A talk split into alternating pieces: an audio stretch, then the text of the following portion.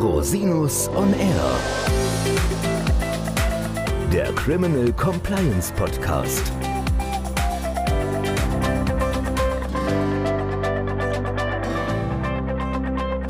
Herzlich willkommen zum Criminal Compliance Podcast. Schön, dass Sie wieder eingeschaltet haben. Mein Name ist Christian Rosinus und heute haben wir ein Rechtsprechungsupdate für Sie, und zwar zu einer Entscheidung des Bundesverfassungsgerichts. Worum geht es?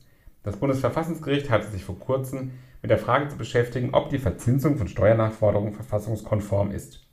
Die Verfassungsbeschwerden zweier Unternehmen richteten sich gegen die Zinsregelung in den 233a 238 Absatz 1 Satz 1 der Abgabenordnung, also die Verzinsung von Steuernachforderungen und Erstattungen. Danach wird der Zeitraum zwischen Entstehung der Steuer und Festsetzung der Steuer verzinst. Der Zinslauf beginnt 15 Monate nach Ablauf des Kalenderjahres, in dem die Steuer entstanden ist. Verzinst wird mit einem Zinssatz von 0,5% pro Monat, also sage und schreibe 6% im Jahr.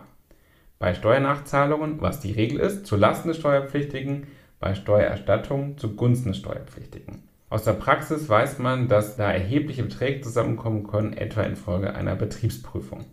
Hintergrund ist, dass es bei den sogenannten Nachzahlungszinsen darum geht, einen Zinsvorteil abzuschöpfen. Der Zinssatz ist jedenfalls nach der Vorstellung des Gesetzgebers nicht dazu da, die Steuerpflichtigen zu sanktionieren. Der Zinsvorteil entsteht, wenn die Steuern verspätet festgesetzt und daher auch erst verspätet gezahlt werden. Das heißt, nach der Vorstellung des Gesetzgebers kann der Steuerpflichtige diesen Zeitraum theoretisch dazu nutzen, um den Betrag am Kapitalmarkt gewinnbringend für sich arbeiten zu lassen. Die Abschöpfung über die Nachzahlungszinsen soll also verhindern, dass die spätere Festsetzung der Steuer den Steuerschuldner besser stellt als denjenigen, dessen Steuer frühzeitig festgesetzt und gezahlt wurde. Die Beschwerdeführer beim Bundesverfassungsgericht haben nunmehr geltend gemacht, dass der 6%ige Zinssatz verfassungswidrig sei, weil ein vermeintlicher Zinsvorteil abgeschöpft werden soll, der in dieser Höhe tatsächlich gar nicht zu erzielen ist. Das ist vor dem Hintergrund der aktuellen und schon seit Jahren vorherrschenden Situation am Kapitalmarkt auch völlig nachvollziehbar.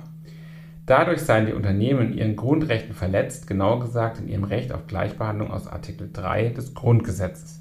Das Gericht hat seit zum 8. Juli 2021 für alle Steuerpflichtigen erfreulich entschieden und die sechsprozentige Verzinsung für Zeiträume ab dem 1. Januar 2014 für verfassungswidrig erklärt. Einen Wermutstropfen hat die Entscheidung, praktisch wird sie sich erst für Zeiträume ab dem 1. Januar 2019 auswirken. Dazu kommen wir gleich noch. Zur Begründung hat das Gericht ausgeführt, dass der festgelegte sechsprozentige Zinssatz in Anbetracht der veränderten Zinslage evident realitätsfern und somit verfassungswidrig sei. Da hätte der Gesetzgeber vielleicht auch mal früher drauf kommen können. Zunächst hat das Gericht festgestellt, dass die gesetzliche Regelung bis einschließlich 2013 verfassungskonform war. Bis dahin könne und müsse unter den strengen Verhältnismäßigkeitsanforderungen eine Gleichbehandlung noch bejaht werden. Für den Zeitraum ab 2014 beurteilt das Bundesverfassungsgericht die Sache anders. Das liegt vor allem an dem anhaltenden Niedrigzinsniveau auf den Kapitalmärkten. Der Zinsvorteil, der über die Nachzahlungszinsen abgeschöpft werden soll, ist nämlich mit den aktuellen Niedrigzinsen in dieser Höhe nicht mehr zu erzielen. Trotzdem wird sich für die Steuerpflichtigen erst für Verzinsungszeiträume ab 2019 etwas ändern. Das heißt, bis zum 31. Dezember 2018 bleibt die bisherige Regelung anwendbar. Grund ist, dass eine rückwirkende Anwendung ab 2014 laut Bundesverfassungsgericht haushaltswirtschaftliche Unsicherheiten auslösen würde.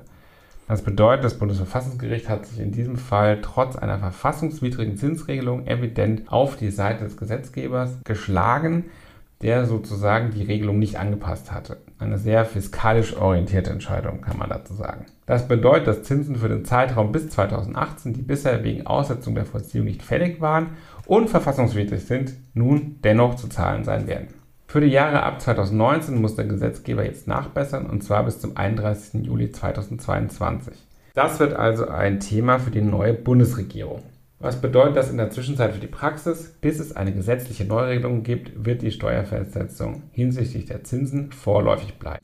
Die Finanzverwaltung hatte schon am 2. Mai 2019 verfügt, dass alle Nachzahlungs- und Erstattungszinsen vorläufig festgesetzt werden. Das heißt, hier werden die Steuerbescheide hinsichtlich der Zinsen korrigiert werden, sobald es eine gesetzliche Neuregelung gibt. Ausgesetzte Zinsen müssen bis zur Neuregelung nicht bezahlt werden. Sollte die Steuerfestsetzung bereits bestandskräftig geworden sein, bleibt sie auch für die Zeiträume ab 2019 bestehen. Die zu hoch festgesetzten Zinsen können allerdings nicht vollstreckt werden, solange sie noch nicht gezahlt worden sind. Unternehmen sollten die Zeit bis zur Neuregelung also nutzen, um sich nochmal einen Überblick zu verschaffen, welche noch nicht bestandskräftigen Steuerfestsetzungen eventuell im Raum stehen und sich auf entsprechende Erstattungen oder Nachzahlungen einstellen. Last but not least nochmal der Hinweis, dass sich der Beschluss ausdrücklich nur auf die Verzinsung von Steuernachforderungen und Erstattungen bezieht. Andere Verzinsungstatbestände, also insbesondere der Tatbestand für Hinterziehungszinsen im Rahmen der Steuerhinterziehung, bleiben unberührt. Das heißt, hier bleibt es bei der Verzinsung von 0,5% pro Monat bzw. 6% pro Jahr.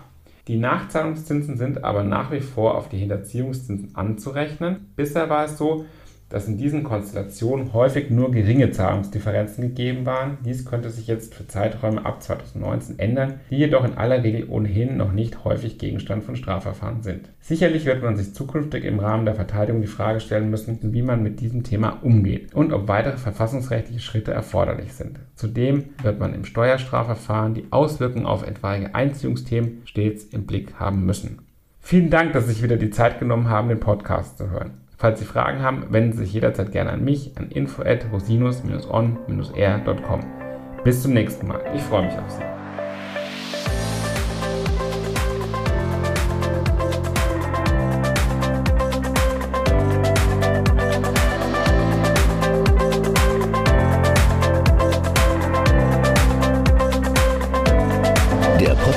Stellt lediglich einen allgemeinen Überblick über rechtliche Themen dar und ersetzt selbstverständlich keine Rechtsberatung zu konkreten Fragestellungen im Einzelfall.